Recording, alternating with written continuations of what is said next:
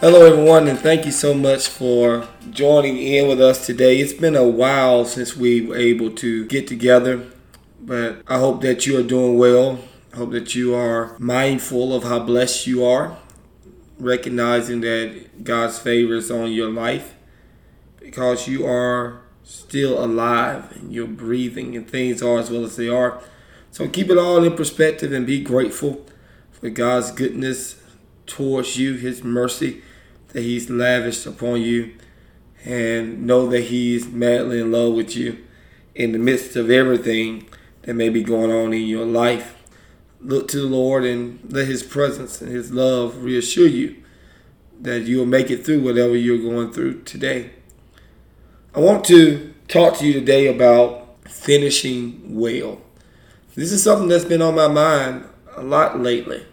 Finishing well a lot of people start off so great.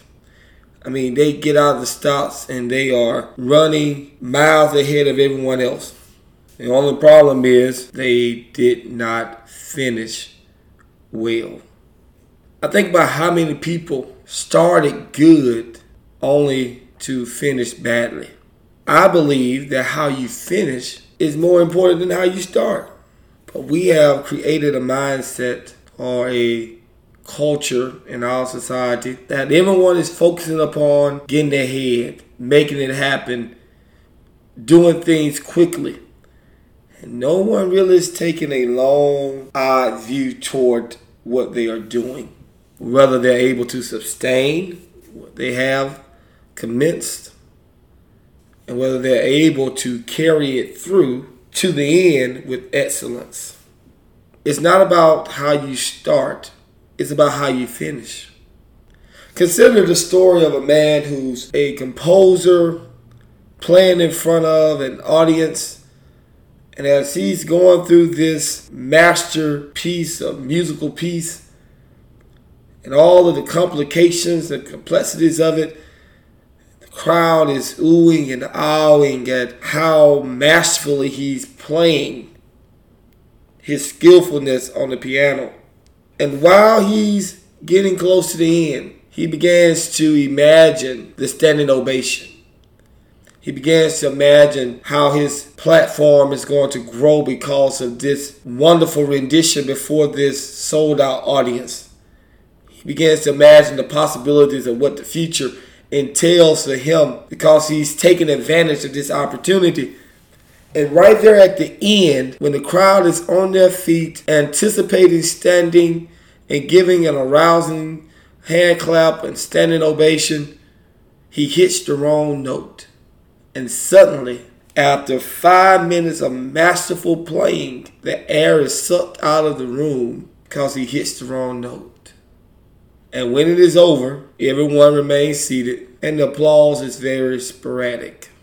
The young man got so caught up in anticipating what the end would be that he forgot to finish well. I don't want that for you. I don't want that for me. I don't want us to play masterfully all the way to the end and hit the wrong note. You and I must finish well. How you finish matters. Paul talks about this when he writes to his son, his protege, Timothy. He writes to Timothy and tells Timothy that the time of my departure is at hand. I fought a good fight. I finished the race. I kept the faith. Paul is writing this at the end of his life.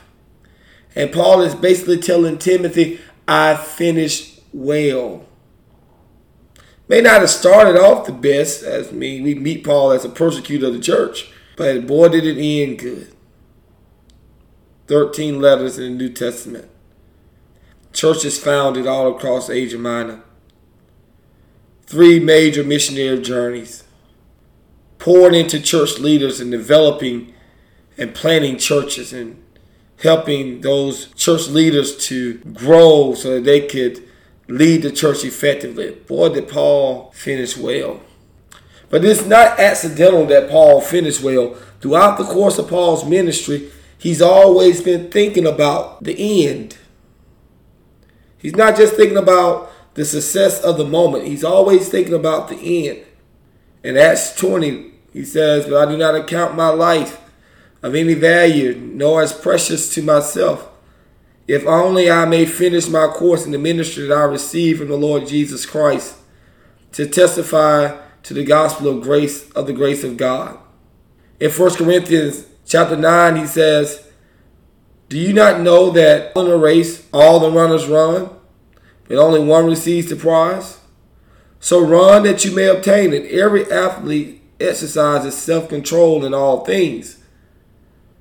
If they do it to receive a perishable wreath, we an imperishable.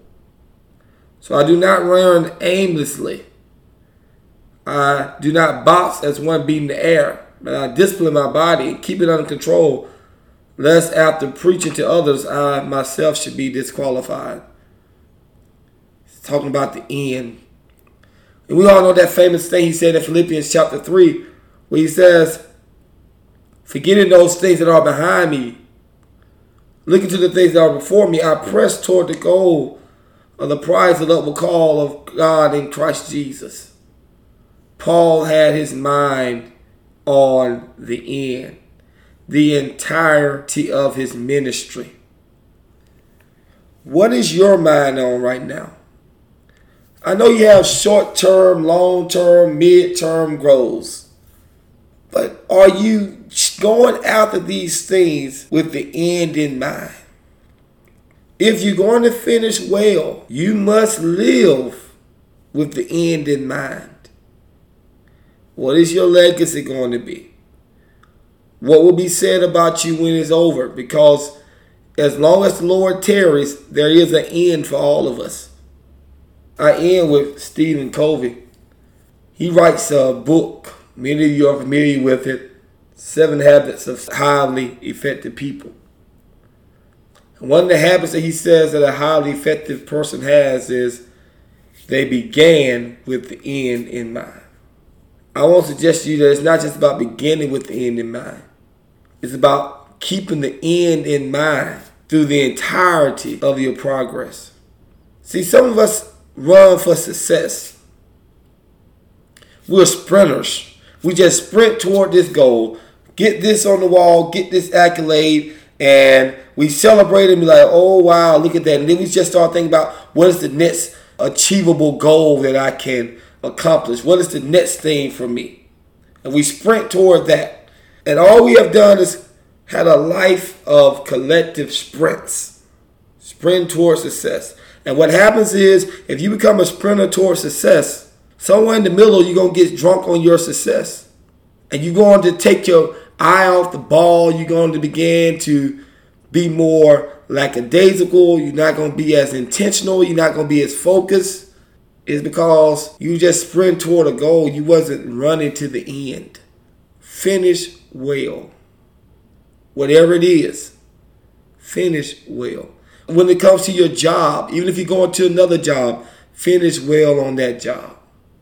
It doesn't matter what it is in your life, relationally, whatever, just finish well.